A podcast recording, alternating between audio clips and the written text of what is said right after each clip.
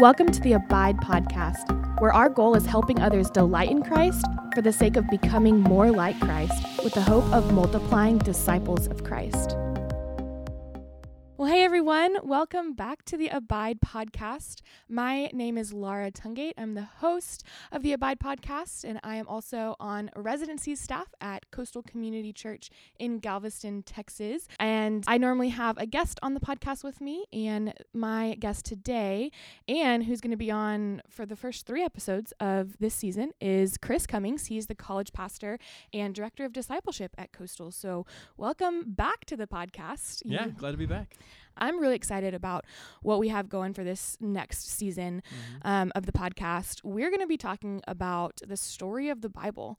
Um, I think this is an important topic just because I think a lot of people find the Bible intimidating. Mhm. Uh, you know, it's a very large book with small print, Mhm. um, and sometimes it has two columns on each page. yeah, yeah. So it like doubles it almost. Yeah. yeah. Um, so I really want to lay out in this series uh, what people will find when they open their Bible.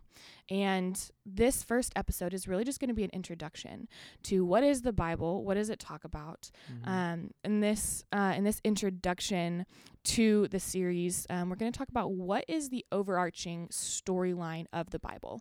Um, the Bible is a lot of has a lot of different books in it and they all talk about different things but really there's one overarching storyline that every single book follows and one story um, and one person that it all points to Mhm. and so we're going to talk about what that is um, in this episode so i think to start off the conversation of talking about the bible in general i think we have to have a firm foundation established of what is the bible and specifically uh, who is god um, because i think i would define what the overarching story of the bible is um, is that the bible is about god sharing his love and displaying his glory throughout all of creation Mm.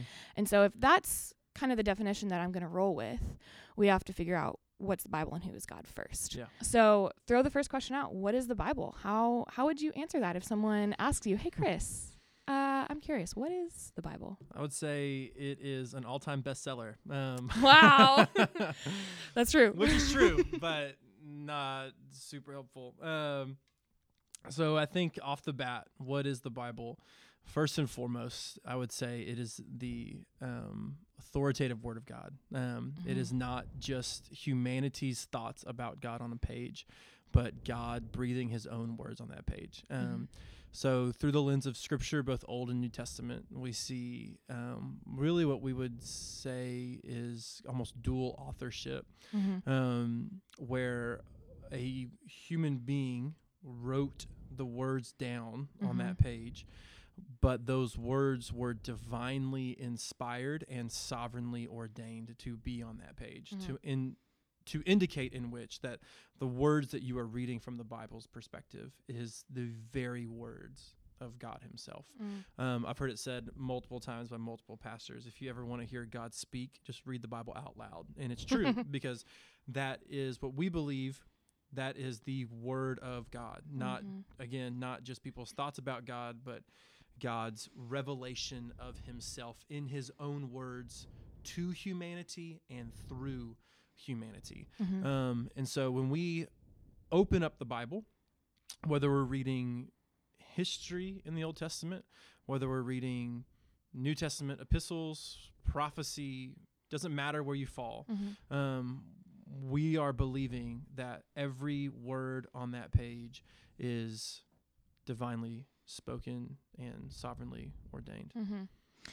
Yeah. Uh, and speaking of kind of authorship, these human authors, there's over 40 of them uh, written, you know, they wrote the Bible, Old Testament and New Testament over a span of like 1600 years, over multiple different countries. Um, and so that's a lot for, for people to take in and be like, well, how is this, how is this, how is the Bible trusted when there's so Yeah. much, so much unknown about it and, and it's over a long period of time and Yeah. how is it kept intact? yeah. You know, Mhm. um, kind of those bigger questions. Yeah. So that's where you really start to get into the world of textual criticism, Mhm. which is how can we trust the Bible Mhm. and how do we make sure that the Bible isn't just the world's longest telephone game, right? so you remember the telephone game Yeah. from when you're younger. Mhm. Usually, when you're younger, most adults don't play it. Um, I don't know what you're talking about. I play it all the time. yeah, me and my friends come over. We're doing telephone again. Um, yeah, so the telephone game is someone starts off with a word, right? And you whisper it to one person, and they whisper it to the next person, and then you, you do this long line and see how that word gets changed over the course of time. And, and usually, like when you play, like there's a kid in the middle who just decides to completely change the word. He's just like, I'm gonna check this out. It's like Mhm. totally different. Um, and so a lot of people think that if one word can get distorted so easily in the course of three minutes with a handful of people, then surely the Bible is not inerrant, that it Mhm. is filled with textual errors. And this is definitely not what God Himself has spoken Mm-hmm. because it has been changed over the course of the years and the centuries as we go forward. And I don't know how much we want to get into this, Yeah. but let me say a few things. One, the Bible is the most trustworthy ancient text that we have. Mm-hmm. We have more manuscript copies Mm-hmm. of the New Testament than any other historical work of Mhm. that same era Mm-hmm. all combined. Yeah. Like the, like I don't remember the exact number, but it's tens of 1000s Mm-hmm. of manuscripts that we have that date within I think one of some of the earliest ones are within a hundred Yeah. years of the events of Jesus, Mm-hmm. which are closer Mm-hmm. than anything else. So like Right. you look at Josephus, for example, who is famously a Jewish historian, right? Or is a historian for the Jews, right? Mm-hmm. Um, his Antiquity of the Jews is a classic work that everyone views as historical fact, yeah. right? Um, we have far less accounts and manuscripts of Josephus's work that date far later than the Mhm. works actually d- discuss, like talk about. Yeah. And yet, there isn't this debate over whether or not we can trust Josephus. Mm-hmm. There isn't this debate over whether or not we can trust Pliny the Elder. Mm-hmm. We don't debate like Yeah. these historians Right. that have written in the same era that Mhm. these New Testament writers have written in. And yet, because the Bible is claimed to be God's word, we we assume that like there must have been a long telephone game that got changed over the course Right. of time. Uh, fun fact: so several decades ago, in the middle of the Middle East, shepherd boy throws rocks into a hole Mm-hmm. in the cli- like inside of a cliff. Here's pot breaking. Goes in. They uncover these scrolls. Turns out these scrolls are the Or the Old, Old Testament. Testament. Every book of the Old Testament, but Esther Right. is in the Dead Sea Scrolls, what is Mhm. now commonly, famously referred to as the Dead Sea Scrolls. Mm-hmm. The Dead Sea Scrolls date 1,000 years before our earliest, Earliest. sorry, yeah, our, Manuscript. our earliest other written. Old Testament manuscript. Right. So I mean, a thousand years before. So if you were gonna, if you were gonna guess and see how much we mess up the telephone game, just take the Dead Sea Scrolls and compare it to the other manuscripts that we have because it has a Mhm. thousand Yeah. year earlier jump. Okay, Mhm. and some people did this with some texts from Isaiah, especially, Mhm. and they found that the the uh, differences between the texts were minor, Minuscule. minuscule, like yeah. spelling errors. It's it's very small. Yeah. Yeah. And then even when you look at like let's say you take New Testament manuscripts and you look at those side by side and you look at differences. So here's a fact that we don't like to say much, but it's true. Between all of our manuscripts, we have more errors than we do verses of the Bible. Mm-hmm. Like Yeah. like uh, we have a ton of errors, quote Mhm. unquote, between manuscripts of the New Testament. Mm-hmm. 90 something percent. Man, I wish I had these numbers in front of me. Yeah. You can look it up, but 97 percent of those errors are just simple grammatical Right. punctuational errors. They, they they they're they're small. Right. It- it- some, for example, some New Testament writers would say the Lord God. Some might say, sorry, let me back up. Some might say Jesus Christ. Some may say Christ Jesus. Those are switched, right? that That counts, counts as an error. as a discrepancy, right? Right. As an error, mm-hmm. okay? Um, but does that change the text? No. They Mm-mm. found that m- most, the vast majority, 97% of these errors make no difference to the text whatsoever. There's a few of them that do change the text, but none of them change key theological understandings of the Christian doctrine. Not a Right. single one. Um, so like some of the things that like it changes is some of the some of the manuscripts say the number of the beast in Revelation is six six six. Some say the number of the beast is six six seven. Mhm. Which one is it? We're not entirely sure because we have manuscripts that say both. Right. Does it change anything about the death, life, resurrection of Jesus Christ and the life that we get to have in Him? No, Mm-mm. it changes absolutely nothing. The only thing that might make some people upset are some really heavy metal rock bands and their album covers. They're like, "Oh no, we were one number off," you know. But like, it really Dang. makes no difference to um to the text at all. And so, what that means, I believe, Mhm. is that when we look at textual criticism, can we trust our Bibles to to tell us who Jesus is?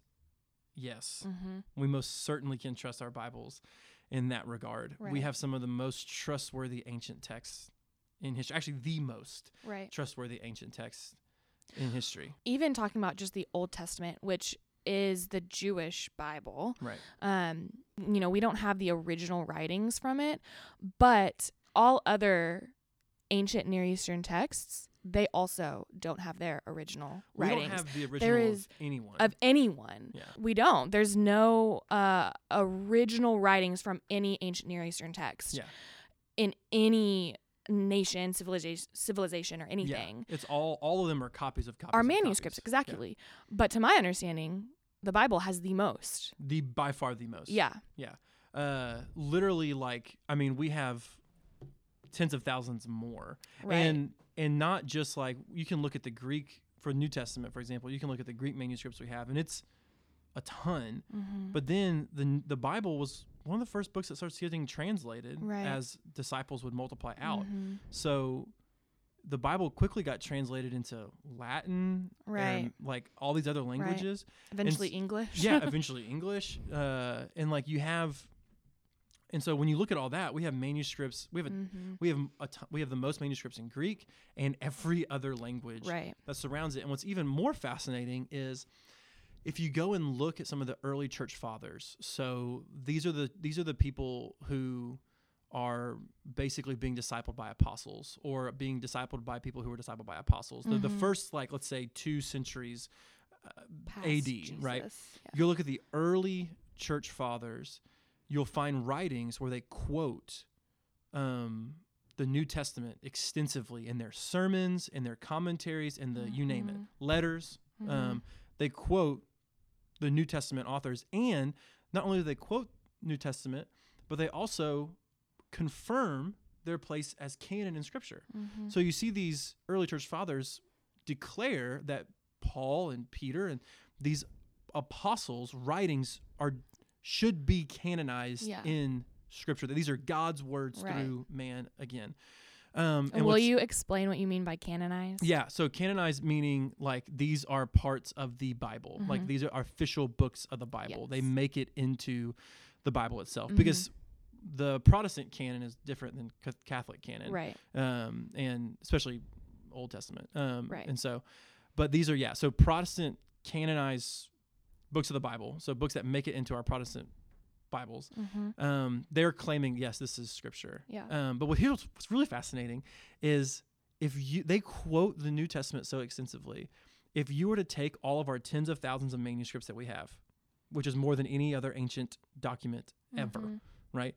If you were to take all those documents and burn them and no longer have them, we can still remake the entire New Testament just on how much the early church fathers quote the New Testament. Interesting. That is interesting. So not only do we have manuscripts on manuscripts on manuscripts in languages on languages on languages, but we have Mhm. quotes on quotes on quotes from Yeah. the first and second century hmm that can base that can literally repiece the entire New Testament if you were to burn all of our manuscripts. Yeah.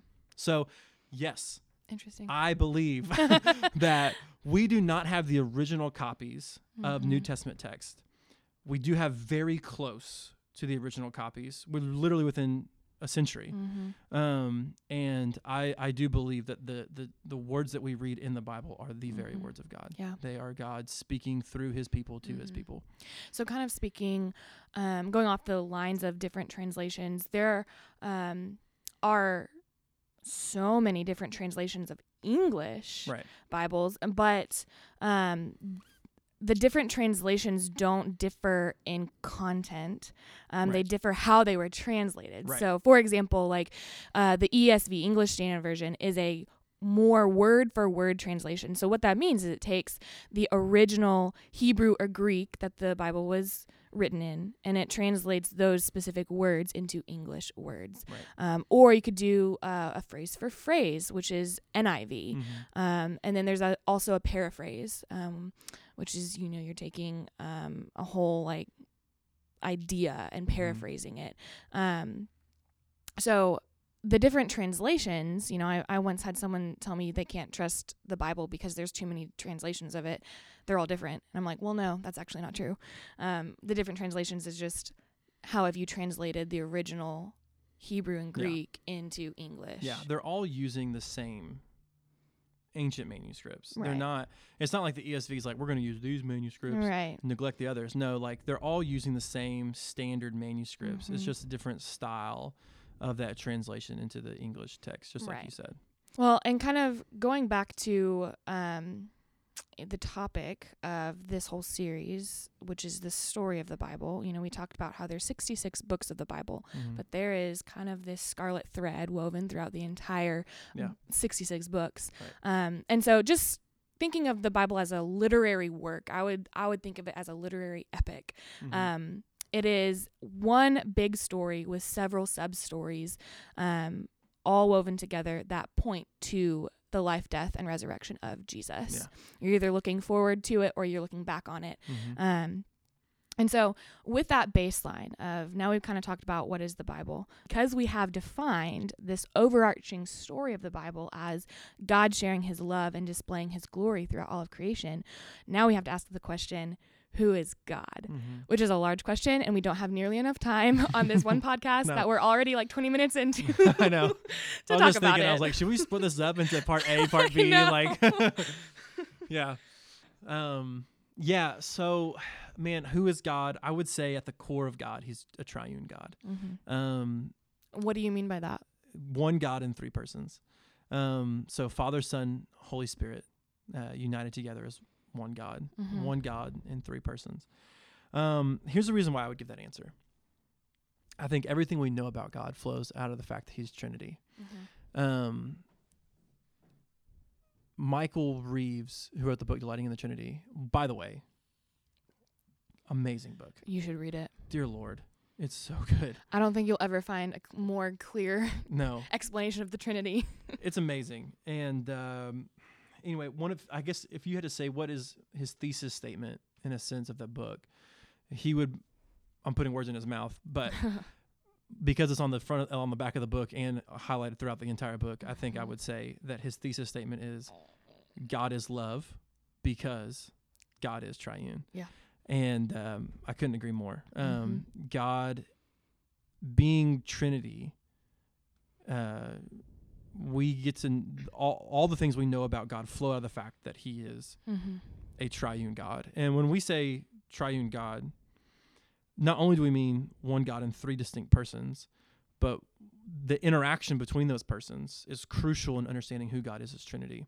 So, God is a Trinity, one in three, in a sense of the Father and the Son loving each other through the means of, of the Holy Spirit. Mm-hmm. Um, and so the way the, the Trinity is united together, if you will, is by the bond of love in the person of the Holy Spirit. Mm-hmm. Um, we see this, um, I think, maybe the most clearly at Jesus' baptism, Mm-hmm. um, where the Father, Jesus comes out of the water, the Father from heaven says, This is my beloved Son, right? Mm-hmm. Another way to translate would be that to be to say the son in whom I love. Yeah. Right. This is my beloved son in whom I'm well pleased. And then what we see is the Holy Spirit descends on the son like a dove. Mm-hmm. And so what we find there is that the way that the father and the son love each other is by the giving and the receiving of the Holy Spirit. Mhm. It's no coincidence that when the Father in heaven says, This is my beloved Son, the Son in whom I love, that the Spirit descends. Because the way the Father and the Son love each other is by the giving and the receiving of the Holy Spirit. Mhm. Um, and so it's also fascinating when you read through the Gospels, you will, especially in John, you will see Jesus constantly talk about the Father in a sense of adoration and love. He constantly talks about God, the, the, the, the Father as the one he loves. He loves the Father. And then he'll say that the Father loves him. Mhm. There's this love between Father and Son over and over and over again throughout the Gospels, especially in John. Mhm. But here's what's really fascinating you never, ever, ever see Jesus say, I love the Holy Spirit, or ever see him say that the Father loves the Holy Spirit, Right. or nor do you ever see any of the apostles through, throughout the rest of the New Testament declare their love for the Holy Spirit. It's their love for the Father, their, love for the Son, and the Son and the Father's love for them. No one loves the Holy Spirit, poor guy. but the reason why is because the Holy Spirit is Is that love? the love. Yeah, God as Trinity is a father and a son who love each other with a covenantal love Mhm. that binds them together, that they are one God together. Yeah. Um, and that love that binds them together isn't just an abstract love, but the Bible describes that love as one, the Holy Spirit, and two, a person, right? The Holy Spirit is someone you can grieve, someone you can neglect, right? Someone you can communicate to. Uh, when the Bible describes the Holy Spirit, it's as if it's describing a person because it is. And so that love isn't just some random abstract feeling or thought. It's it's a person that binds them together that embraces and empowers the love between Yeah. the two. And so who is God? I would say at the fundamental core of God, if you had to narrow him down to one thing, I would say God is Trinity, Father and a Son, loving together in a covenantal love that is the Holy Spirit binding them mm-hmm. together, and that makes them one God mm-hmm. together in triune form. And so, because of that, because the God of the Bible is a Trinitarian God bound together in love of the Holy Spirit, what that means is that everything that God does, He does in love. Right. He can't not do loving things. Mhm. God is love because he is triune. Because he's a trinity, he can't help but love. And so, Right. and we'll get to here, maybe jumping the gun, but well, when we look at all the pages of scripture, what Yeah. we're going to see is uh, we're going to see a loving God Yeah. doing loving things Yeah. in every single passage, including when he pours out his wrath and his judgment. It's a loving Yep. thing that he does. Yeah. Yeah. There's so much that we could say about who God is, but I think that's a really good overview and for our purposes a really good overview for who God is, being triune, being the Father, loving the Son through the Spirit. Um, and so to move the conversation along, if the Bible now is about a triune loving God, what is that triune loving God communicating to us through the Bible? Mm. And I think he's communicating and revealing himself, sharing who he is with us. Um, and I think that I think that you can see this looking at the f- very first and the very last words of the Bible. Um, so the very first words are in the beginning, God created the heavens and the earth, right? The very last words in Genesis, or sorry, the very first words is Genesis. Let me get that straight. Very last words in Revelation 22 21, it says, May the grace of the Lord Jesus be with all. Amen. So we see in the very beginning, God created. What does that mean? That, that means that there is a God who exists outside of the constraints of time and space because if God is in the beginning that means that God is the beginning Yeah. there is nothing before God God is is eternally existent before there is time or space God made time or space so that we see God creates um, at the end what we see is the same God in the Lord Jesus is sharing an aspect of his character his grace with us it's this plea that uh, that that a part of who God is would be shared with all, meaning all of humanity, all of what He created in the beginning. And so, at the very, very least, what we see by just simply looking at the very beginning and the very end of this story of the Bible is that there is a God who creates and shares Himself Hmm. with His creation. so. I think it's really interesting that um, so John is is the person who's writing this, and he uses the language "May the grace of the Lord Jesus be with all." I think it's interesting that he says grace because grace, uh, at its core, at its definition, is um, unmerited favor of God. Um, God giving us something that we do not deserve. Actually, I would go a step further in saying that we deserve um, something far worse than what we get. Mm. Um, and so grace can only be shared if there's a need for it. And the simple fact that his grace is being shared shows us that something went wrong. Mhm. There is now a need for God's Mm, grace. yeah. And so the story is now unfolding even more that God created, something went wrong, Mhm. that we even need God's grace. But if you look a verse before the very last verse in the Bible, it says, it's a plea and it says, Come, Lord Jesus. Mm. And it's this eager expectation and longing that we are waiting for our God to make whatever went wrong right again. And so we see this unfolding of the story of the Bible. God created, something went wrong, and we are waiting for God to make it fully and completely right again.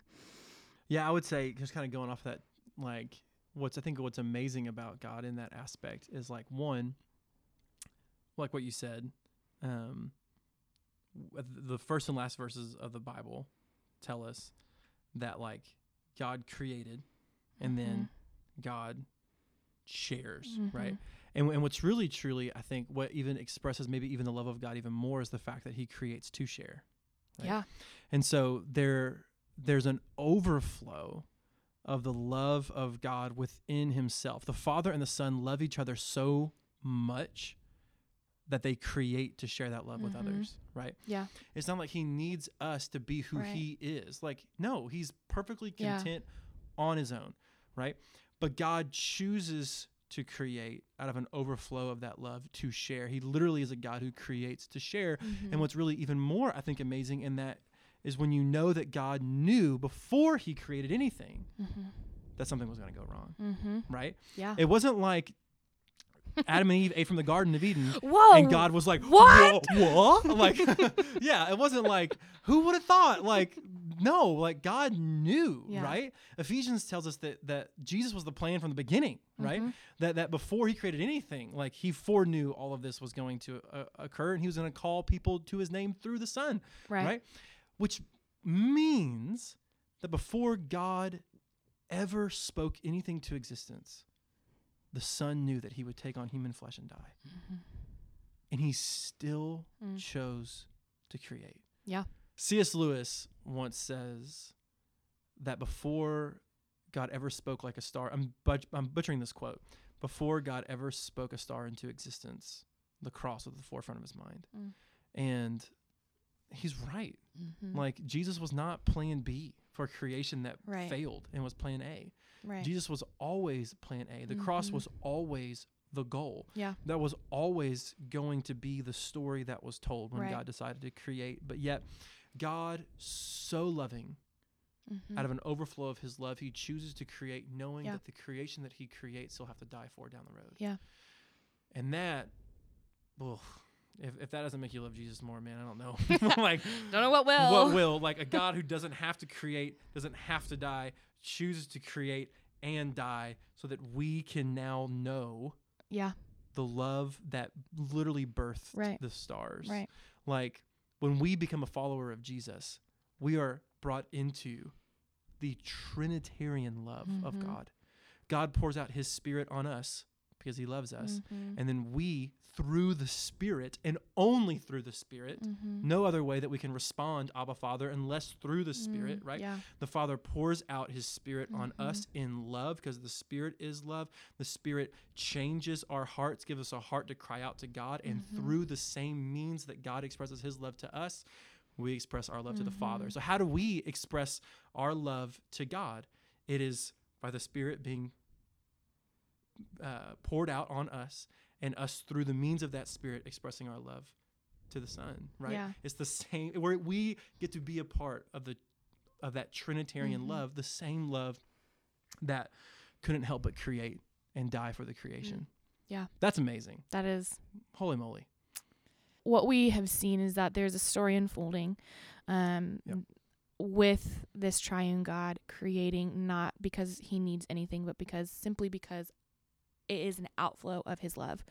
Um, so,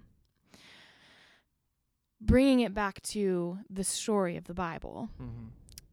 if I were to open my Bible to a random page, what would I find?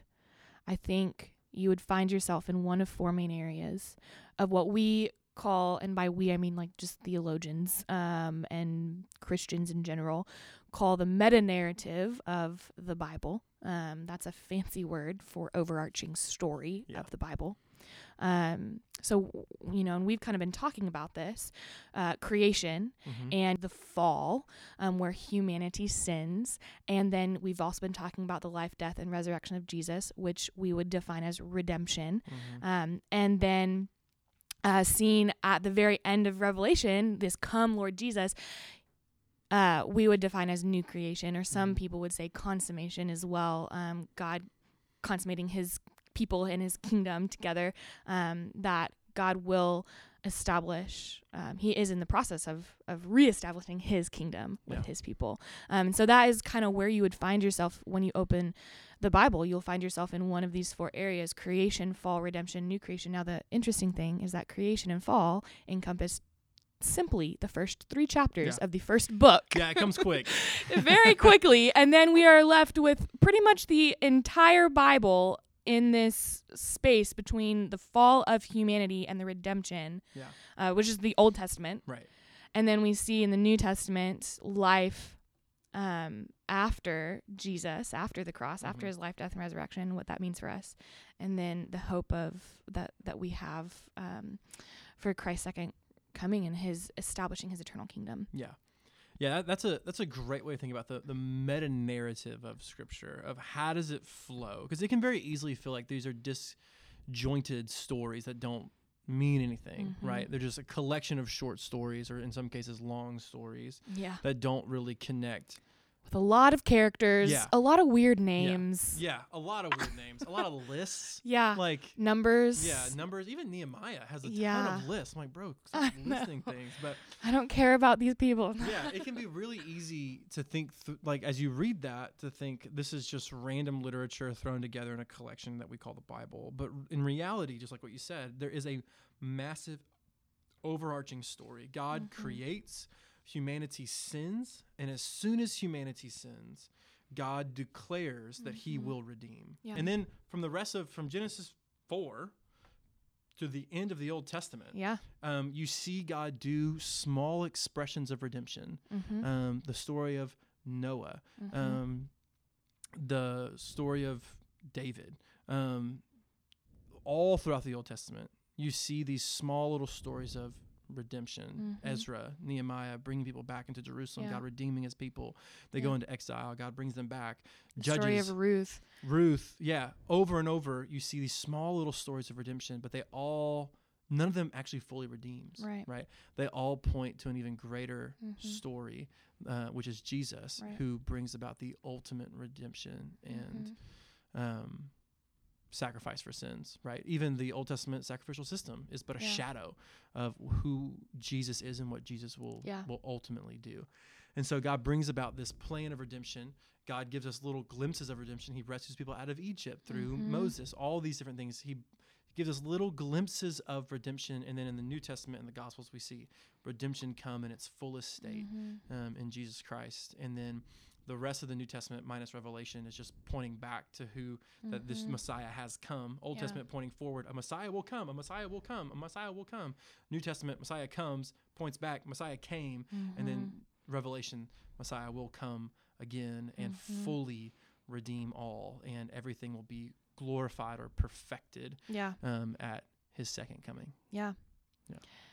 And I think that a lot of people have tried to define, you know, what is the Bible about and, and give a creative uh, one sentence overview of Yeah. the Bible. And I know I struggled with this, and we kind of talked about it and kind of fleshed out some things. And um, the reason why we came to the conclusion that the Bible is about God sharing His love and displaying His glory throughout all of creation, is because we we feel that that is all encompassing of the many different routes that you can take through this overarching story. Right. Um, one big one that I see coming up that I, you know, kind of jumped on pretty quickly was just the kingdom of God. Right. But why is there a kingdom of God? Because God loves. Loves, right. You know. You could look at covenants too, right? Yeah. Uh, covenantal theology is all about looking at covenants and how covenants uh, basically are the Mhm. are the links in the chain that connect the entire meta narrative of Scripture, Right. right? Mhm. And you have this covenantal theology, which is beautiful, um, but then the other underlying tone is like, so is the Bible about covenants? And I would say, yeah, Yeah. but what brings about the covenant? But why covenants? But why covenants? And I and I would always go back Yeah. to the fact that God is a loving God, Yeah. right? Why would God choose to get to, to form a covenant with sinful people who are Mm, constantly running from his goodness, unfaithful, yeah. sinning against the God who made them Yeah. because he Because loves, he loves. right? And he so is love. Even like identity, right? You could say the, the the Bible is largely about who people are and who God is. And I would say Mhm. yes. Absolutely that is true. Mhm. But why does God choose to reveal who he is? right. Love. Right. Right. And so Even like, you know, the Bible is about a faithful God pursuing his faithless people. right. Why? Why would he even do that? Right. Love. Consider that love. because Yeah. he is love. Yeah, so I think what you could say is the the Bible is about love because the God of the Bible is a loving God, Yeah. right? That that's his because he's Trinity, he is love. Mhm. That's his main characteristic of who he is. And because of that and because he wrote this book, Right. I would say Yeah. that the Bible is predominantly about Yeah. God revealing his love. Yeah. Well, and I think it's interesting too because the Bible reveals a whole lot more about who God is, Right. um, a lot more characteristics of Him. Right. But I think what's interesting is that without God's love, we wouldn't experience any other characteristic of God Right. because without God's love, there would be nothing to experience. There would be no creation because God created out of His love. Out of his love. Right. right. So we wouldn't even get to experience anything about Yeah. God if He was not love, Yeah. first and foremost, in a Trinity. Yeah. Even even the attributes of God, Right. I would say all flow from the fact that he's Trinity and that he's love. You know, like uh, like when you look at God's wrath, Yeah. Uh, that's God's love against sin. Yeah. How do you love sin? You kill it. Right. The way you love sin is not by letting it flourish. Right. The way you love sin is by Mhm. destroying it. Yeah. So what is God's wrath? God's love poured out against sin. Poured out against What is sin. God's grace? God's love poured out against sinners. Yeah. Right? Like Yeah. his mercy, same thing. Yeah. like all these attributes of God that we've come to know, love, write worship songs about, and admire, uh, all flow from this fountain Mhm. of of love. And in Mhm. the end, that's all that will be left. Yeah. Right. Like so, when revelation occurs, Christ returns for the second time. We won't know all these other attributes of God on a regular basis Mhm. we won't experience God's grace in the new heavens and new earth or his mercy. We won't have hope or have faith or experience judgment or wrath. There's no place for it. There's no need for it. There's no need for Right. any of it. right. There's no need for hope when the hope that you are hoping for has already come. What are mm-hmm. you hoping for? You're in the presence of Almighty God. You have nothing else to hope for. Yeah. Everything you were hoping for is now a reality. This is this is it. This is Right. There's no need for grace because there's no sin. yeah. It's been destroyed entirely. Right. We've crossed into glorification and perfection. There's no sin anymore. We don't Right. need grace. There's no reason for God to show his grace or his mercy to us in after revelation occurs because there's no need for no it. need. There's no need for faith because you, you're in the presence of God, Mhm. right? All these other things will fade away. Yeah. There will be one thing that stays. Love. Yeah. You will still forever experience the love of God. Mhm. And, and I'm, I'm more and more and more as I think about this, I'm just convinced that like the reason why God creates in the first place is so that we will experience His love through the avenues of all the other attributes. yeah. I mean, just think about this for a moment. Like yeah. the angels in heaven do not get to experience God's love in this way. Mm-mm. Like, not that like, I don't know that I'm happy I'm a sin I'm a sinful human. Like, you know, not in that way, but like, I, I get to experience a love of God that loves me in my mess Mm. and loves me in my sinfulness and the depth of my depravity. And like th- they're not experiencing that. No. There's no sin where they are. You know, Right. I, I get to experience a God who shows me mercy upon mercy day after day, grace upon grace. Right? I, I, I, I experience a God who's. I read about His judgment poured out in the Old Testament, and I realize just exactly what He's saving me from, Mm. and how m- serious He takes sin, how much He loves people and hates and despises sin.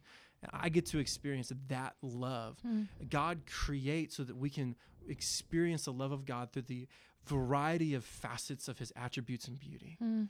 And uh, you don't, you don't, you don't get that Mm-hmm. like in a perfect world, you know. right. And so, like, not that I'm trying to like glorify sin by no means is that what I'm trying to do, but just realizing that like if it wasn't for the sin that entered into the world, there'd be a lot of God that we wouldn't really be able to see. right. And that one day that will be the case where we don't have all these other things. There's no need for judgment because there's no sin. Everything that needed judgment has already been judged, right? There's no need for grace, mercy, Mm-hmm. hope, faith. There's no need for any of that. But what Mhm. will constantly remain steady and true Yeah. for all of eternity forward Yeah. is love. And so when you look at eternity past, God is a loving God who loves himself, Father, Son, through the means of the Holy Spirit. And out of overflow of that love, he creates everything.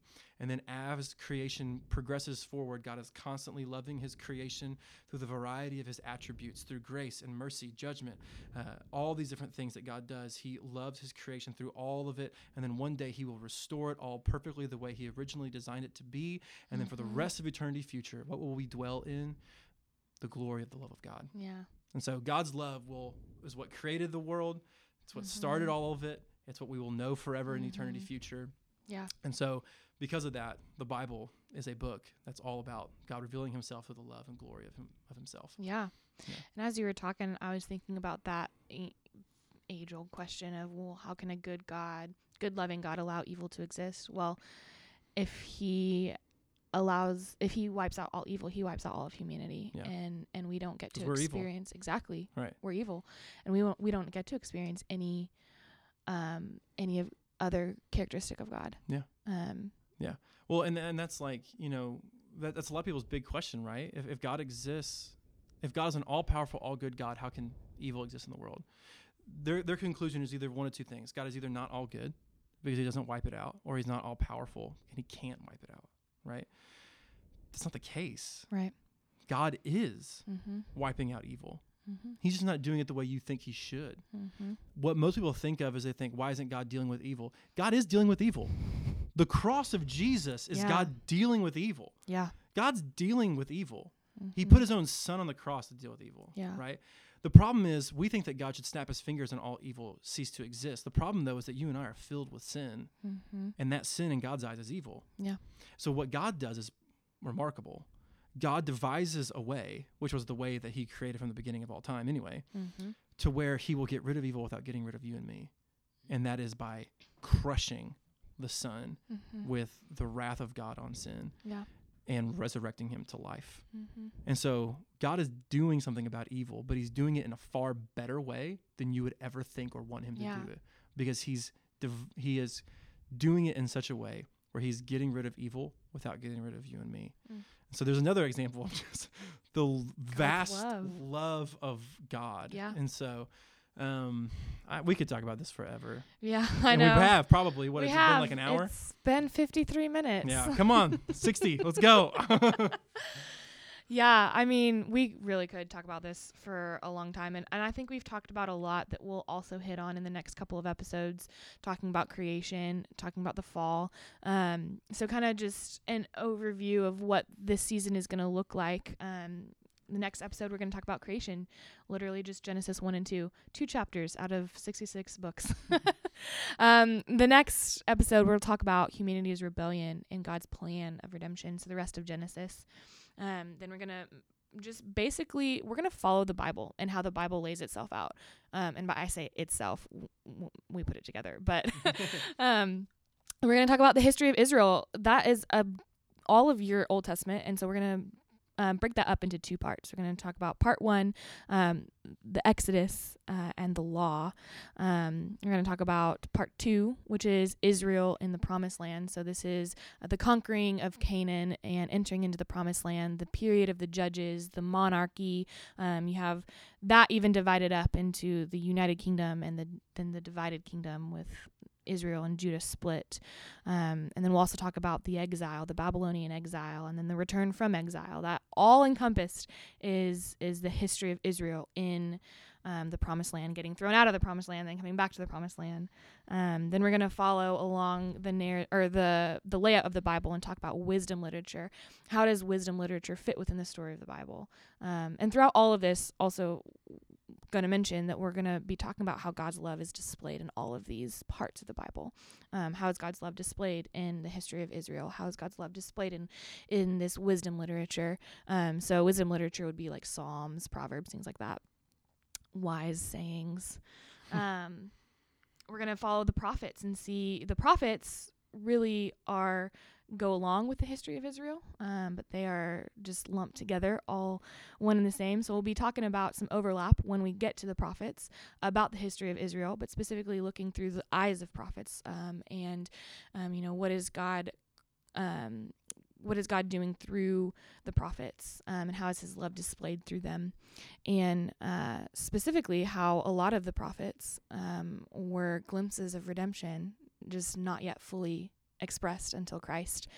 Um, then we'll get to Jesus and we'll talk about his life, death, and resurrection through the Gospels. And then we'll talk about the church age. We'll talk about the early church and these letters that a lot of the apostles wrote, what that means for us today. And then the very last episode that we will talk about is going to be on the book of Revelation, which that's going to be a beast to tackle. um, but I'm going to have a good friend of mine join me for that conversation, and she is just as nerdy, if not more nerdy than I am.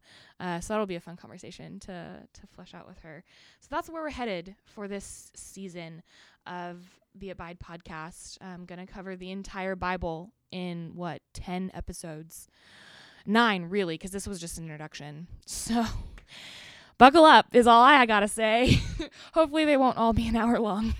yeah, yeah. Hopefully. I apologize. Maybe just the first three because you can talk a lot. So yeah, that's true.